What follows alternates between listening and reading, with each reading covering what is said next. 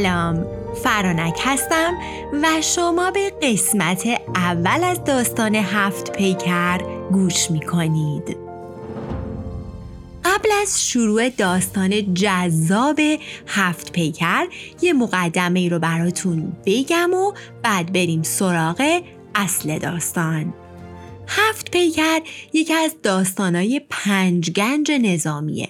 پنج گنج نظامی یعنی مخزن الاسرار، خسرو شیرین، لیلی و مجنون، اسکندرنامه و هفت پیکر.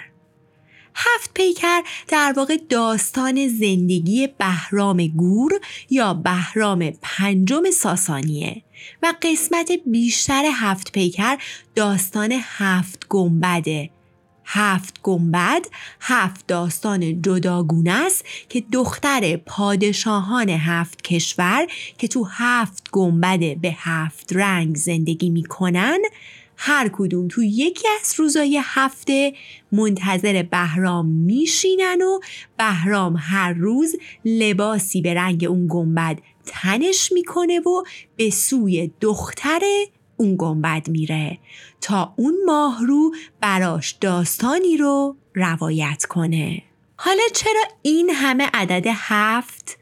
عدد هفت از قدیم الایام بین مردم یه تقدسی داشت.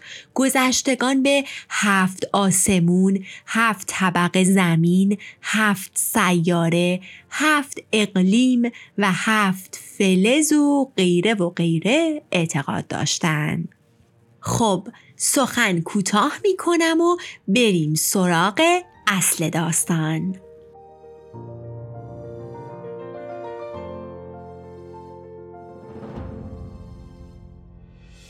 یزدگرد اول پادشاه ستمگر ساسانی سالها بود که تو آرزوی داشتن فرزندی بودش. نه اینکه بچه دار نشه ها نه می‌شد. اما بچه هاش بعد مدت کوتاهی از مریضی یا داستانهای دیگه میمردن. انگار تاوان ستمگریا و جور و جفای اون رو بچه های نوزادش می‌دادن. اوزا همینطور بود تا اینکه بالاخره یزدگرد صاحب یه فرزند دیگه شد زیبا و با صورتی درخشان و اسمشو گذاشت بهرام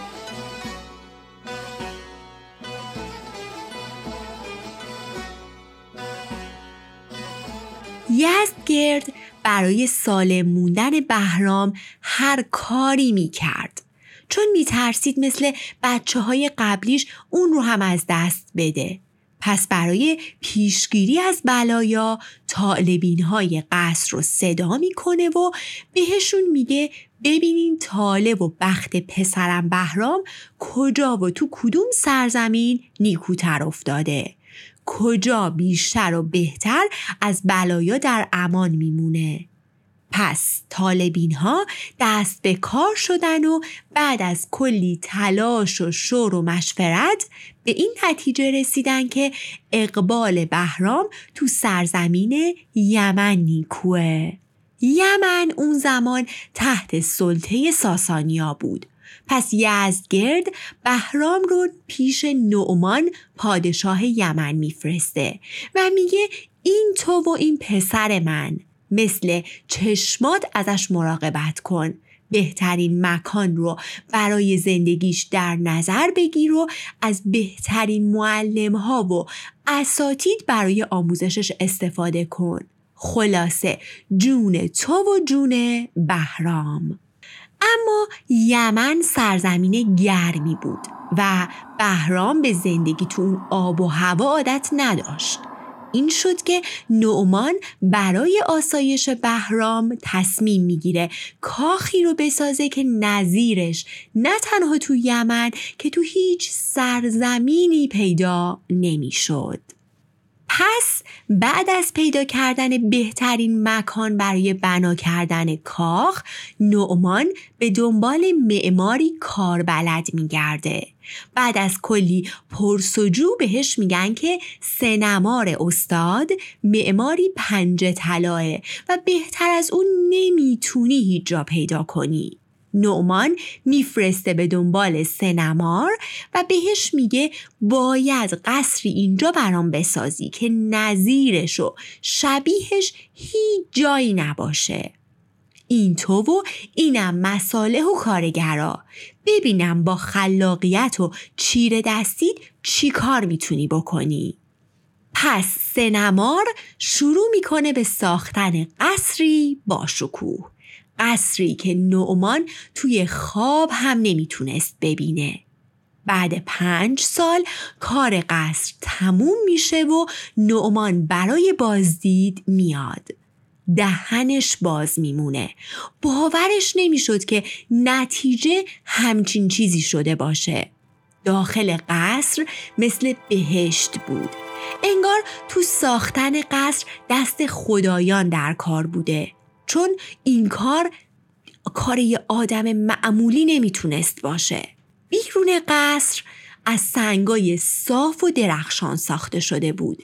سنگهایی مثل آینه که نور خورشید رو منعکس می‌کردن و چشمها رو خیره می‌کردن. قصر مثل عروسی بود که هر لحظه به رنگی در می اومد. صبحهای زود سفید رنگ، موقع طلوع خورشید طلایی رنگ و شب هنگام نقرگون می شد.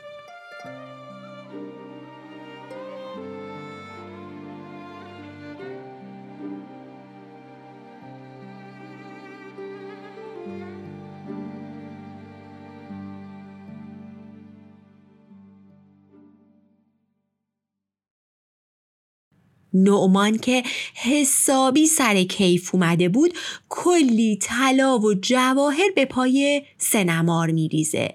و سنمارم که ذوق مرگ اصلا فکر نمی‌کرد پاداش کارش این همه طلا و نقره باشه.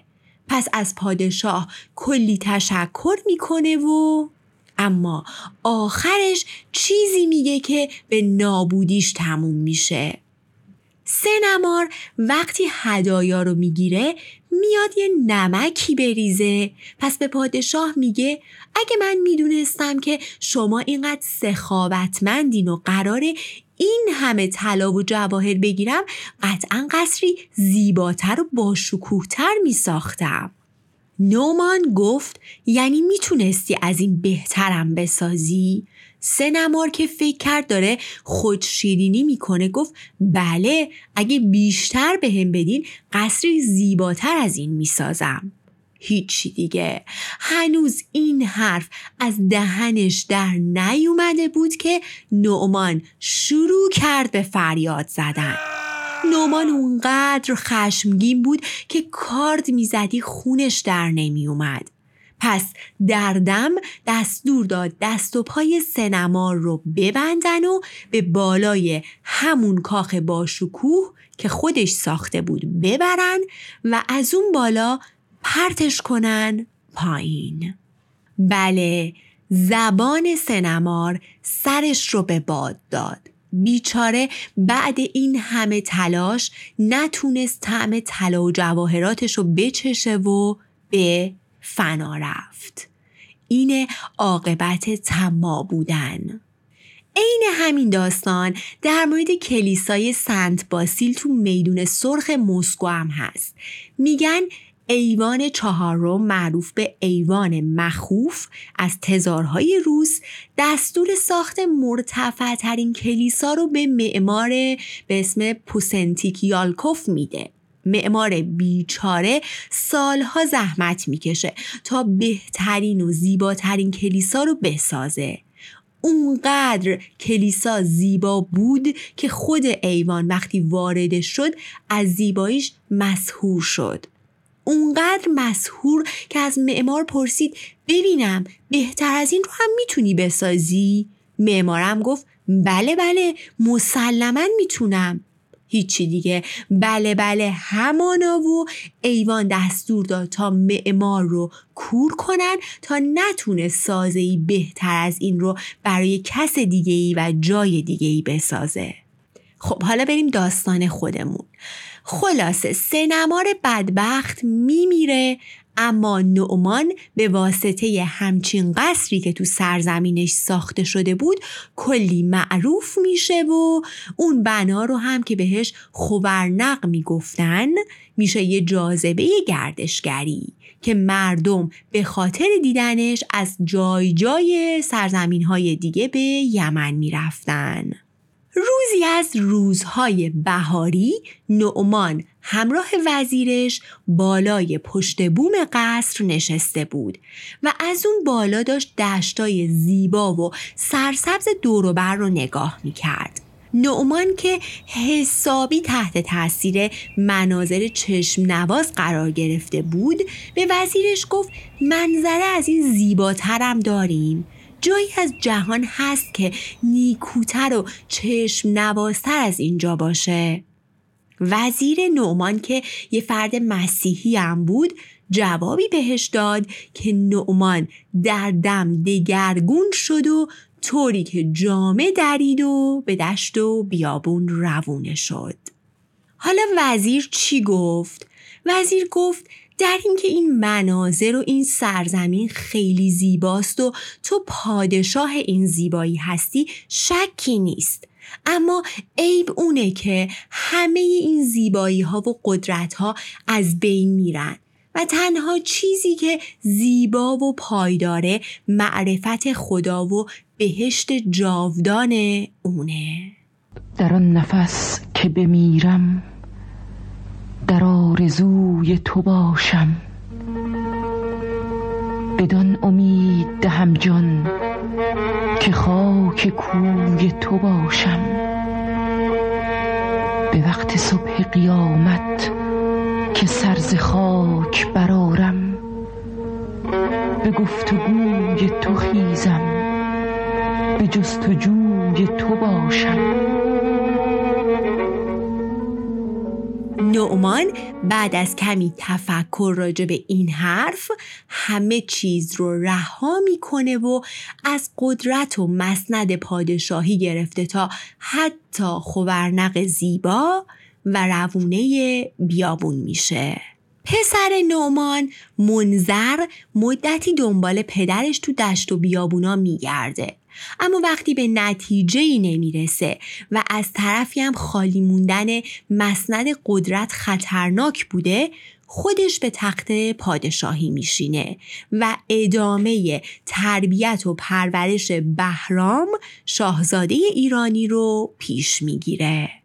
بهرام وقتی بزرگ میشه تو جنگ و هنرهای رزمی سرآمد همه بوده به زبونای فارسی، عربی، یونانی و تمام علوم روز اون زمان آگاه بود.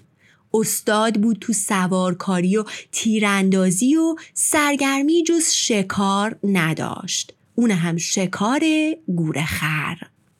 اونقدر شکار گور برای بهرام لذت بخش بود که یه سری از گورخرهای دشت رو با نشان پادشاهی خودش علامت گذاری کرده بود و این یعنی که این گورخرها مال اونن و کسی جز اون حق شکارشون رو نداره. میگن بهرام اونقدر توی شکار گور ماهر بود که یه بار توی شکارگاه شیری رو می‌بینه که افتاده روی گور خری و می‌خواد اون رو بدره بهرام با تیر خودش شیر و گور خر رو به هم میدوزه و خلاصه آقا بهرام روی گورهای شکارگاه غیرت خاصی داشت. بهرام اونقدر همیشه مشغول آموزش بود و یا تو دشت و صحرا مشغول شکار که وقت زیادی رو تو قصر نبود. و خوورنق هم اونقدر بزرگ بود که تمامش رو دیدن کار یکی دو روز نبود.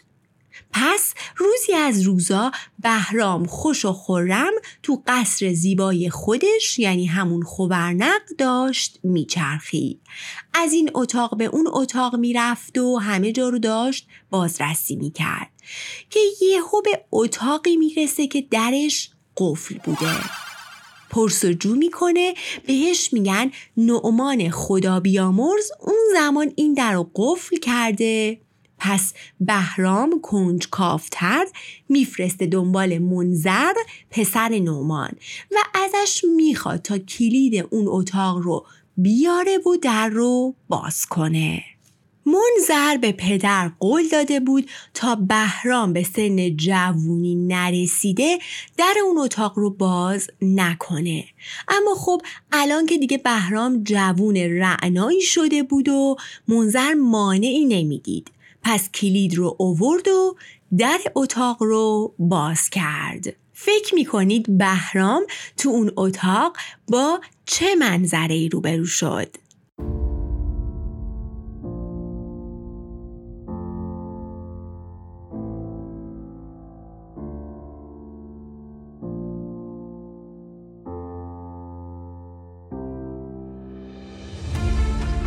اگه دوست دارید بدونید پس با من همراه باشید. شاد و سرکیف باشید.